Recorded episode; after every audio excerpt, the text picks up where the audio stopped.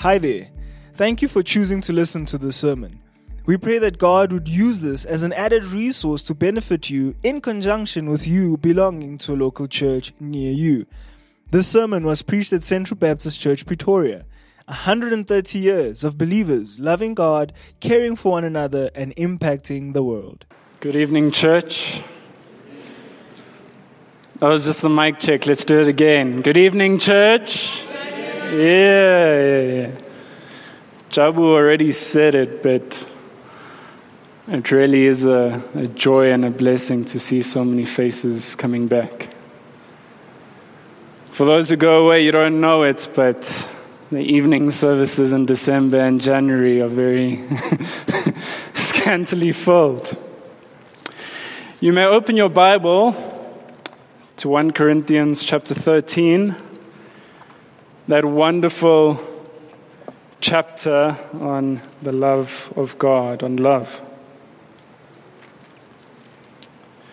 I thought I would start with a confession.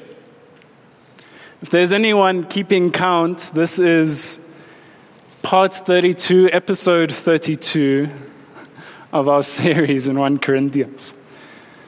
Now, ever since I heard, was near the beginning of last year, ever since I heard we were going to be doing this series, I confess I had my eye on this chapter. All of God's word, of course, all of God's word is useful unto us. But we cannot deny the special appeal that this chapter has. As one commentator put it, it is a glorious hymn in honor of all Christian love, in which Paul rises on the wings of inspiration to the most sundered heights of Christian eloquence. So, when the preaching roster came out, and when I looked at the progression of 1 Corinthians and I did the math, I breathed a sigh of relief when head coverings and spiritual gifts passed me by. But I was glad that I got this chapter. I pray, I pray I do it justice.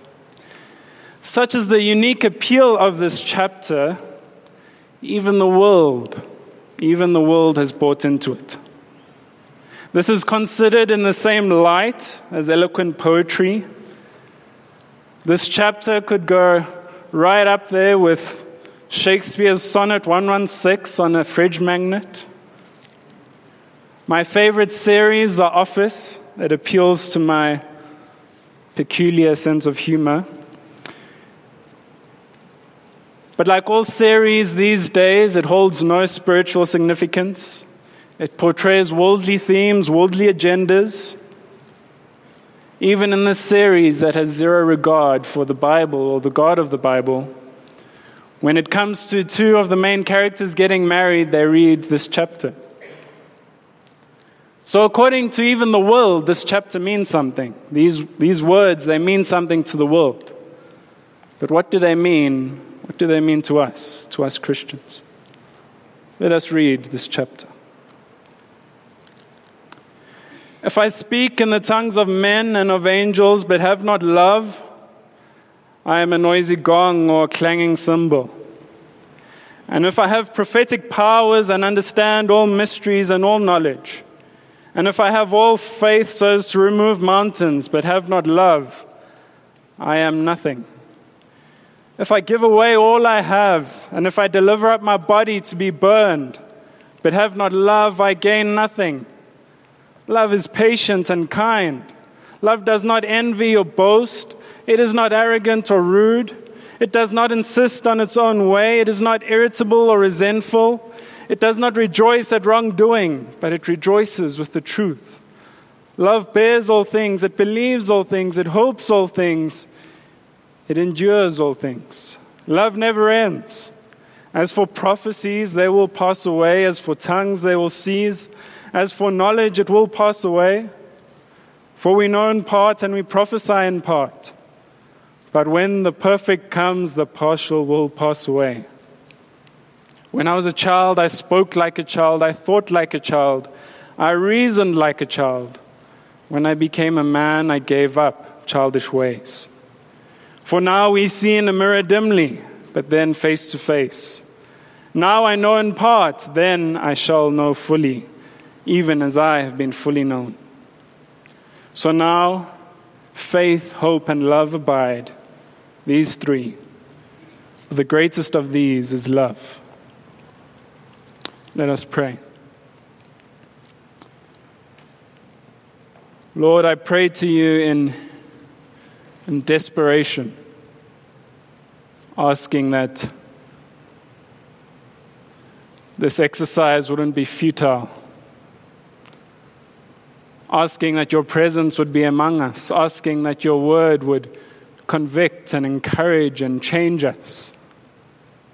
Asking, knowing that even as I read this, Lord, even as I preach this, even I too am, I, am accountable to it. If I be found to be preaching in the absence of love, this is worth nothing. So, Lord, I pray I pray, be among us. Use me unto your glory, I pray, Lord. Amen. My first point, coming from the first three verses, warnings, warnings about the absence of love. If I speak in the tongues of men and of angels but have not love, I am but a noisy gong or a clanging cymbal. And if I have prophetic powers and understand all mysteries and all knowledge, and if I have all faith so as to remove mountains but have not love, I am nothing. If I give away all I have and I deliver up my body to be burned but have not love, I gain nothing. This section on love is clearly not spontaneous inspiration. Paul follows the thoughts of the previous section that was covered last week by Jabu. There, Paul addressed some of the different gifts of the Spirit, some of the different ambitions that the members of the church had to have these certain gifts, some of their opinions that some gifts might be worth more than others. He concluded that section with verse 31 of chapter 12 earnestly desire the gifts, but I, I will show you a more excellent way. And in this chapter, in this chapter, we learn what this more excellent way is it is love. He introduces this concept of love before even defining it, he introduces it by telling us of its importance set against these gifts that these Corinthians so earnestly desired. Note it is addressed to the church against the backdrop of gifts of the Spirit this is not aimed at the world. This is not aimed at some corporate company that, company that doesn't treat its employees well. This is not aimed at some rich person who exists in their own universe and thinks giving money to charity means something. This is not aimed at the general culture of the day that squeezes and pressures us with no regard for the individual. This isn't even aimed at the heights of romance and love. No, Paul aims this directly at the church, directly at how they were doing church, directly at why they were doing church. The church is the focus. We can lament our terrible culture elsewhere, but when Paul points the finger here, it is directly at the church. Note also, though Paul is undoubtedly addressing the church, Notice Paul starts by speaking in the first person. If I, if I, if I, but have not love, I am a noisy gong. I am a clanging cymbal. I am nothing. I gain nothing. Not even Paul the Apostle was above these things.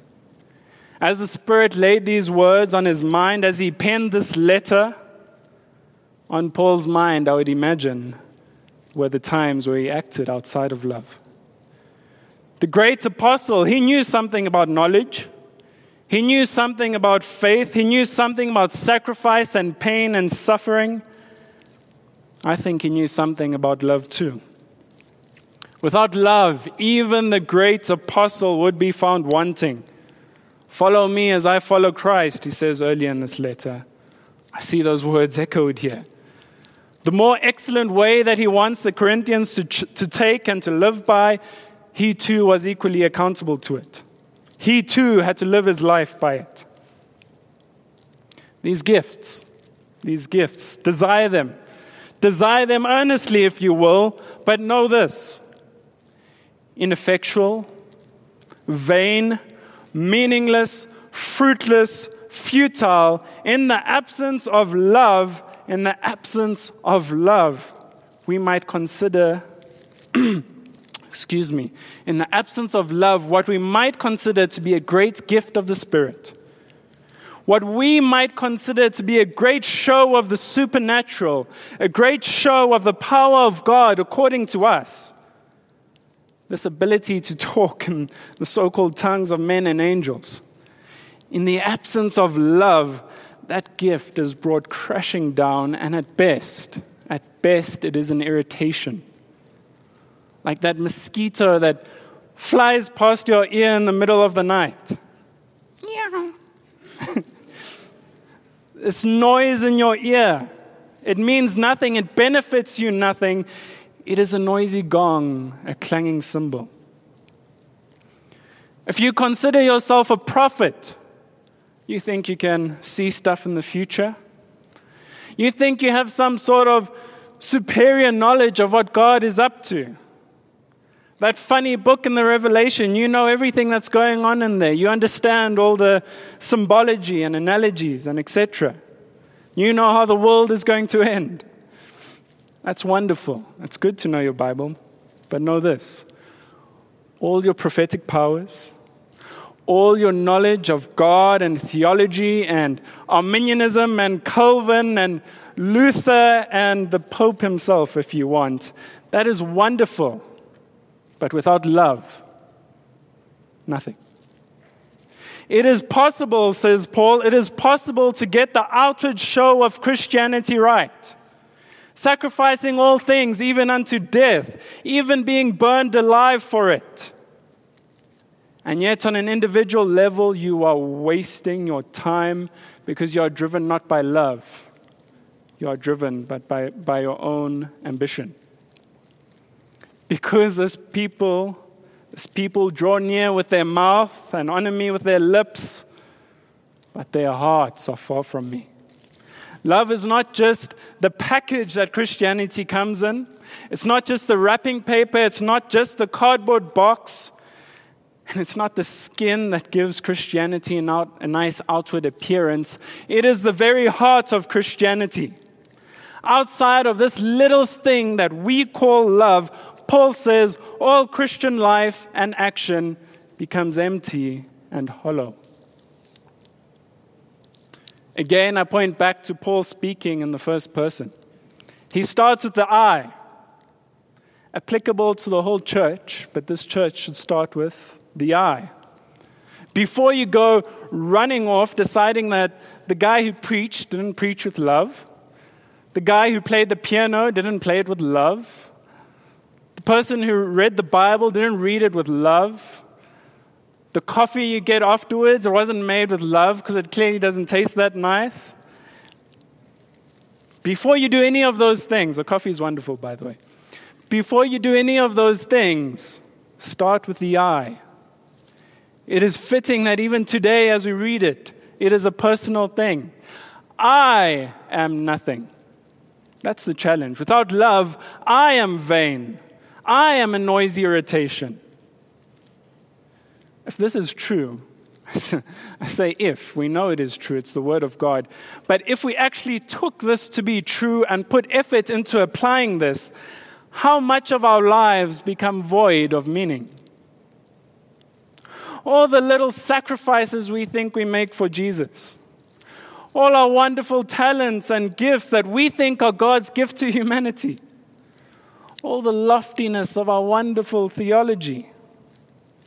Without love, pff, goes up in smoke. Surely it's hyperbole, one might say.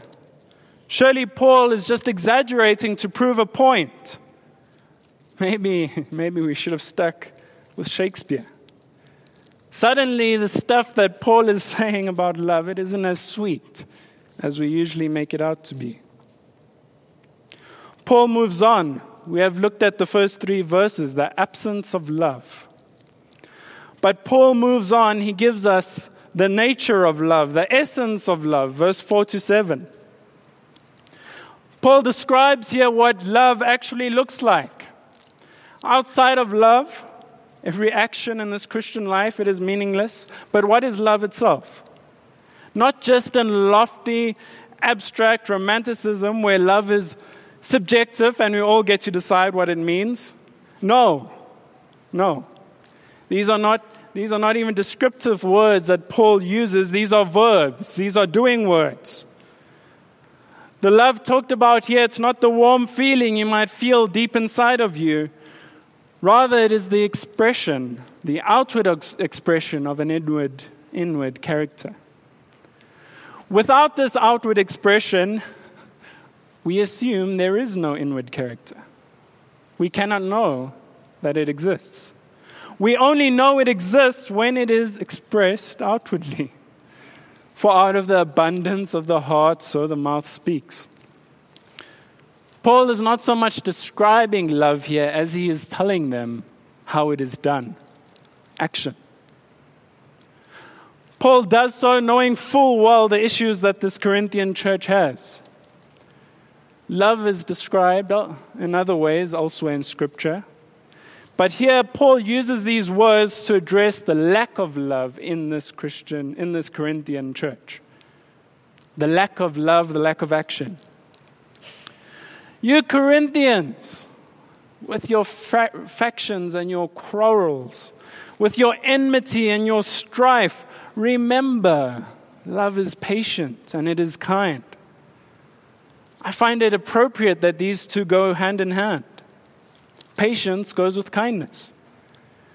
We ought not pat ourselves on the back just because we didn't blow up, just because we didn't blow up in anger or have a fit of impatience. The goal is not the containment of anger, it is that we exercise patience with kindness. When we are provoked, where the world would usually lose its temper, not only should we not lose our temper, we respond in kindness. Has God not shown patience and kindness to you in your life? Or do you presume on the riches of his kindness and forbearance and patience, not knowing that God's kindness is meant to lead you to repentance? You Corinthians who desire spiritual gifts and positions in the church, you have this ambition, that's nice. But remember, love does not envy or boast.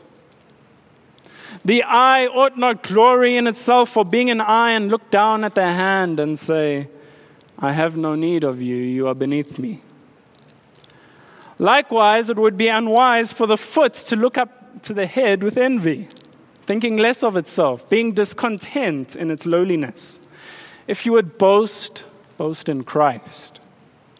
But ours is not to look up and down with boasting.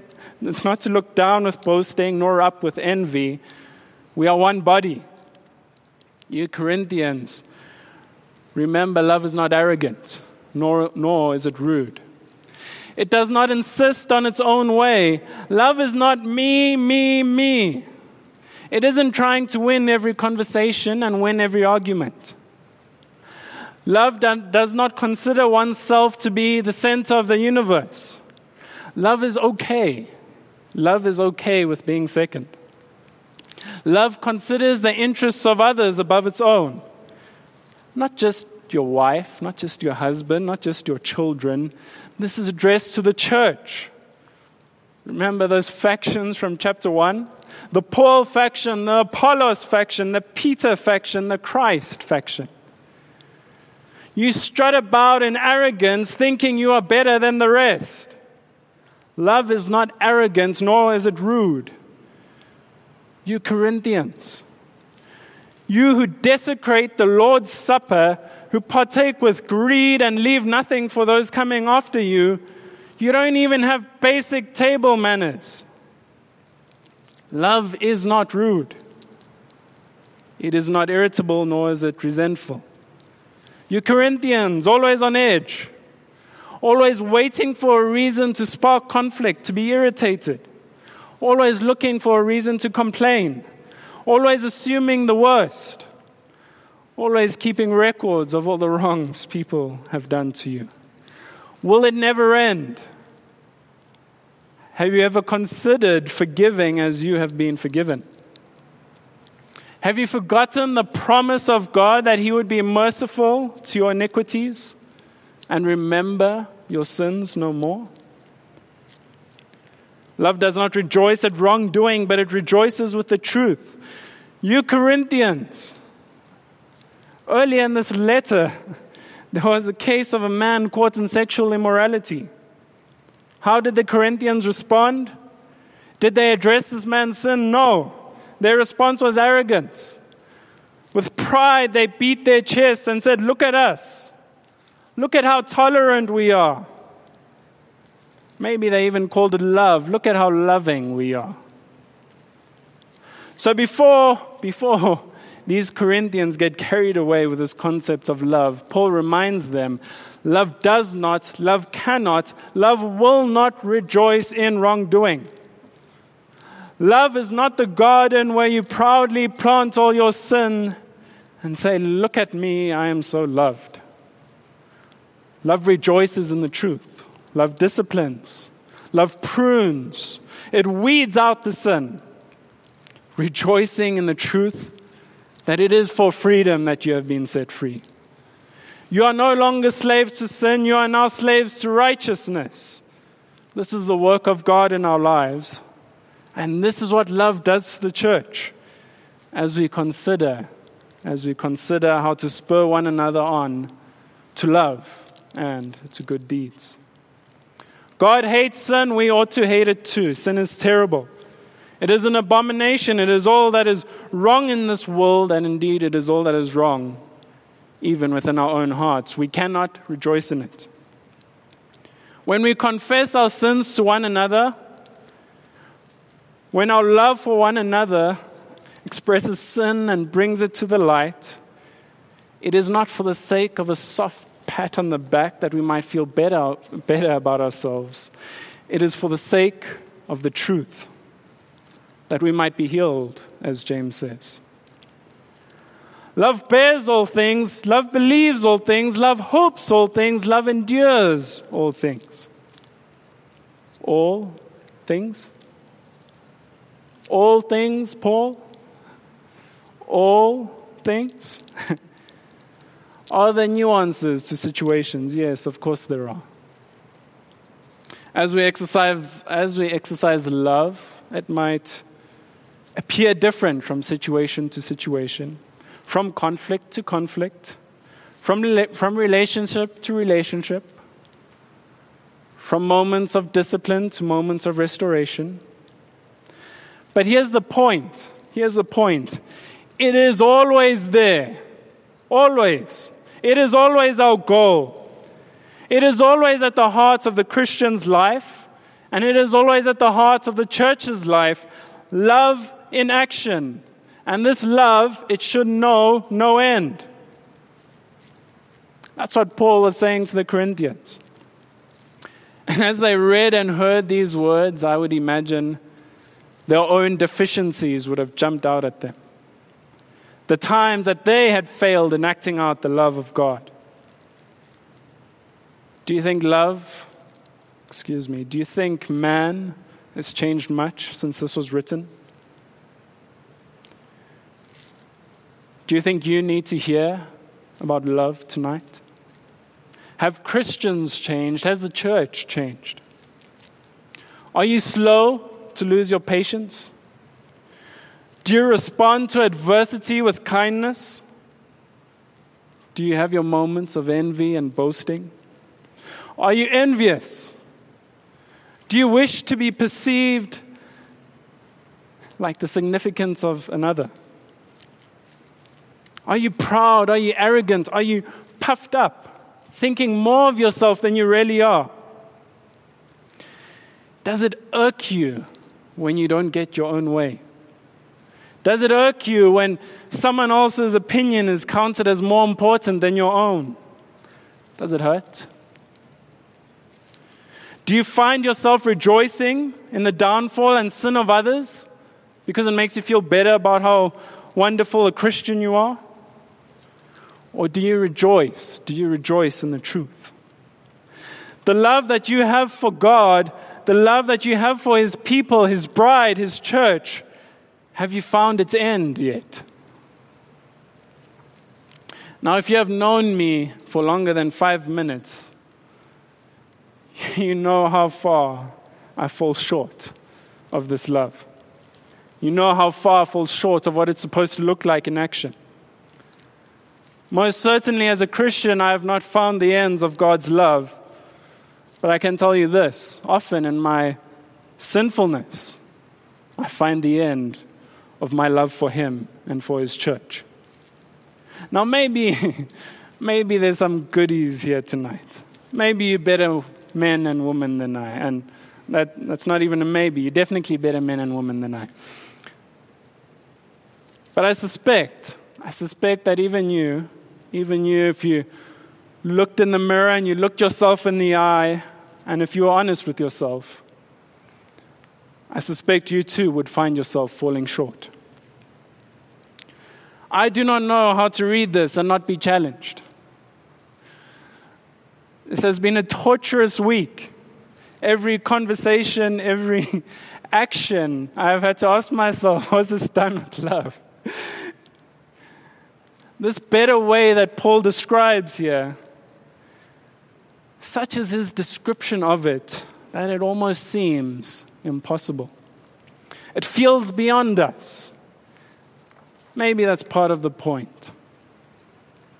As well as being a challenge, this is also God's love for us that is described here. That is the standard. That is the standard. This love doesn't come naturally to us. This love is not born in the evil hearts of mankind that are deceitful beyond all things, that are desperately sick and wicked. Who can know them? There is no love born in the hearts of sinful, evil men that will ever compare to the love of God, the love of Christ. This is the love that conquers all. And it is only this love that overcomes all. It is only this love that can endure all. And this is the love that endured the cross for our sake. And now, even now, our best theologies have not found the end of this love. Who shall separate us from the love of Christ? Shall tribulation or distress or persecution or famine or nakedness or danger or sword? As it is written, For your sake we are being killed all the day long. We are regarded as sheep to be slaughtered.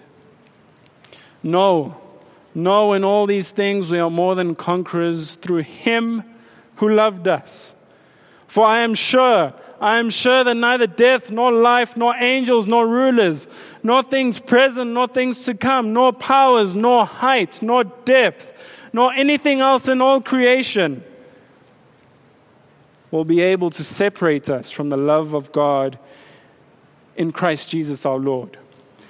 This challenge to love, it was not written to romanticize the life of an unbeliever.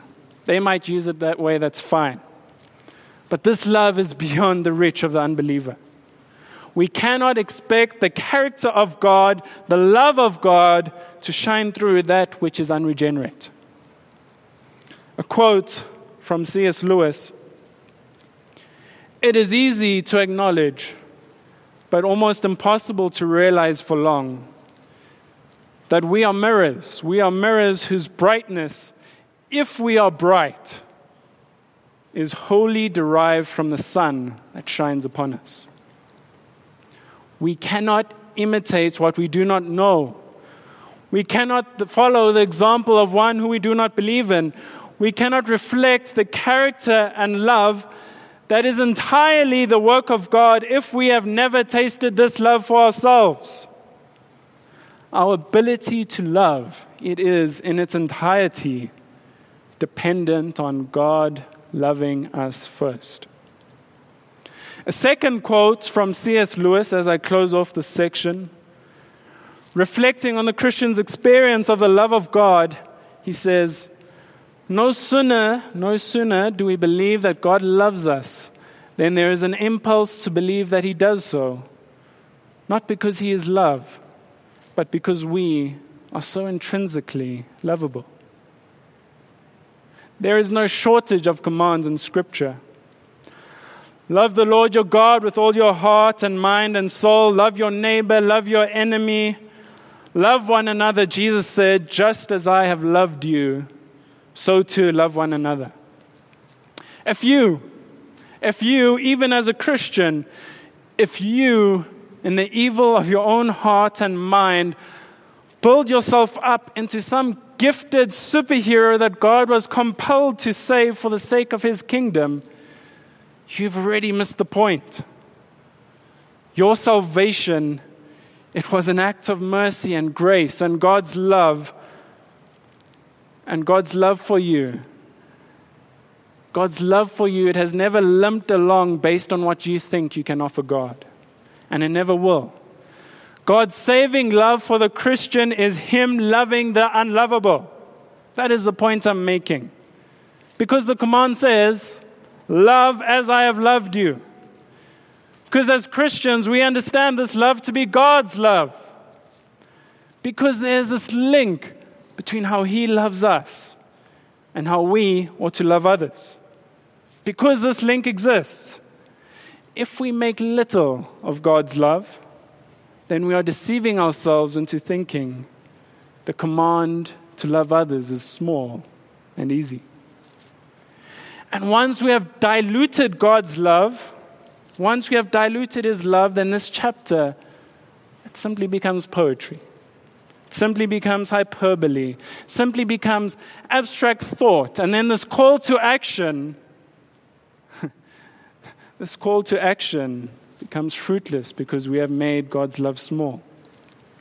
Because we think He loves us because we are so lovable.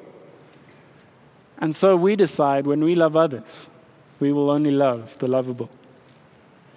But if we see God's love for what it is, loving the unlovable, it is not a mushy love based on feeling. It is not a conditional love based on merit. It is the love of the eternal God for his people, an expression of his divine character. And that is what we are called to. That is how we ought to love each other in the church. Do you struggle? Do you struggle like I struggle to live by the love described in this chapter? I'm suggesting that we struggle and we fail because we fail to comprehend the love of Christ. We ought to know the love of God more. We ought to obsess over it. We ought to feel a holy dissatisfaction every time we are poked and impatience comes out of us. We ought to feel a holy dissatisfaction every time we give in to malice and rudeness and envy and greed and arrogance. The more we know the love of God for us, the better we will love others. My last point the supremacy of love. The supremacy of love. That's found in verses 8 to 13. Love never ends. As for prophecies, they will surely pass away. As for tongues, they will surely cease. As for knowledge, it will pass away. For we know in part and we prophesy in part, but when the perfect, when the perfect comes, the partial will pass away. When I was a child, excuse me, when I was a child, I spoke like a child, I thought like a child, I reasoned like a child. When I became a man, I gave up childish ways. For now we see in a mirror dimly, but then face to face. Now I know in parts, then I shall know fully, even as I have been fully known. So now faith, hope, and love abide. These three, but the greatest of these is love. Love is supreme. It is distinguished and it is distinct from the gifts and the knowledge, and even from the faith and hope. For these three remain faith, hope, and love, but the greatest of these is love. What makes love so distinct? Ask yourself. What makes it so different? What makes it so great? These gifts, these gifts, they express some of God's power, perhaps. They reach for knowing God, and there is value in knowing God. He is infinite and unknowable, but there's value in trying. Please read your Bibles and try and know God. But love, love is distinct from that. Love never ends. Love is not power, love is not knowledge. Those will be irrelevant soon enough. Love, and I've already said it, love is an eternal, love is an expression of the divine, eternal character of God. This is the very heart of God. Do you think, do you think we'll still aspire to gifts and knowledge when we get to heaven? When we see God face to face, when we know fully, just as we have been fully known, as Paul describes it, when we hear his voice, what tongue of men or angels will still concern us when we know the voice of God himself?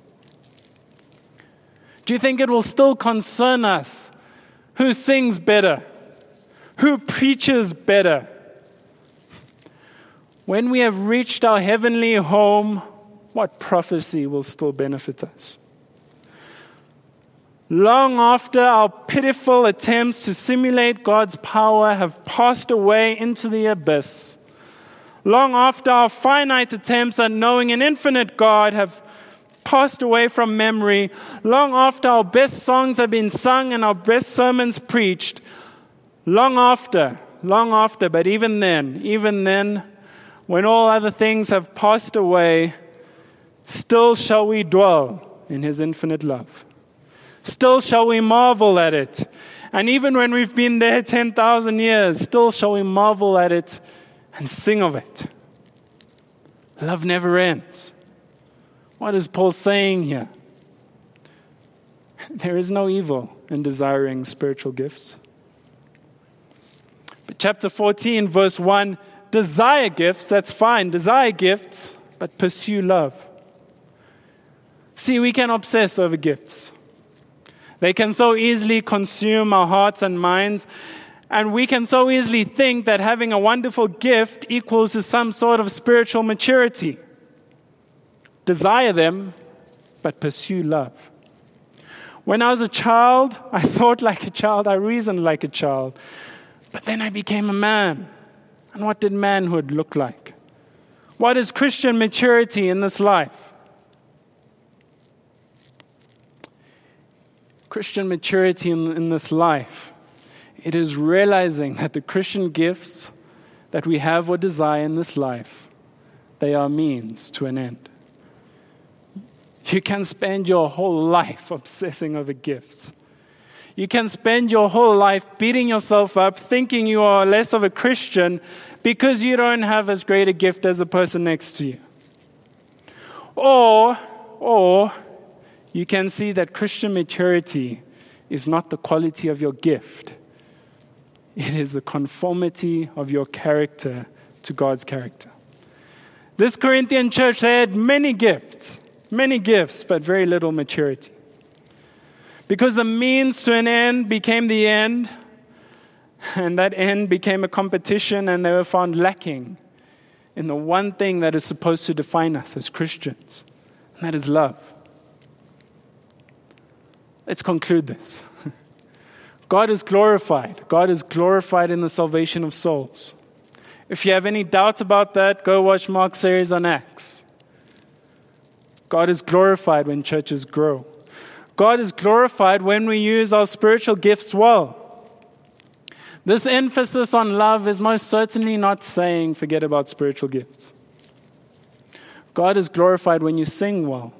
God is glorified if I preach well from His word and proclaim His truth well. God is glorified when you serve well and faithfully in the church. But here's the warning do not think any of those things are worth anything if you do not have the character and the love of God. Because God is also glorified in this little thing, this little thing that we call love. You know that, that sweet moment when a child takes after their parent. The recent baby boom in this church has, it's already been noted previously. And it seems to me, week after week, Sunday after Sunday, there's this discussion about who the baby takes after this week. Last week, the baby had the mother's nose. This week, he has the father's hair. And then the baby grows a little bit more, and other characteristics shine through. And then the baby smiles, and it has its mother's smile, but when the baby gets angry, it looks like its father. God is glorified when his children grow up. God is glorified when his children leave behind their infancy. Remember Paul in chapter 3 of this letter. He addresses them as infants in Christ because of their jealousy, because of the strife among them. God is glorified when you grow up, when you become a man, when you become a woman, and you leave behind your childish ways. God is glorified when his sons and his daughters begin to look like him. God is glorified not just, not just when we have his nose or his hair, but we are, when we are conformed to his very image. When we display his love, his character, God is glorified. Love, just as I have loved you, so too love one another, Jesus says. Church, Christians that make up the church, we can play church our whole lives if we want. But there is a better way. We can leave our childish ways behind us and we can take after our Heavenly Father. We can love. We can love not just some wild, erratic, fanciful romanticism of this word love, but we can love just as God has loved us. God is love. Pursue love that you might look like Him. Let us pray.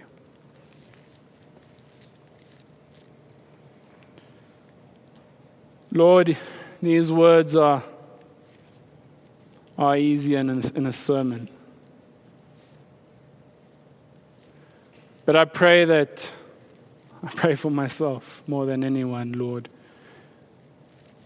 May your words, the word of God, may your spirit may change me. May I find some sort of Christian maturity in this life as I am conformed to your image.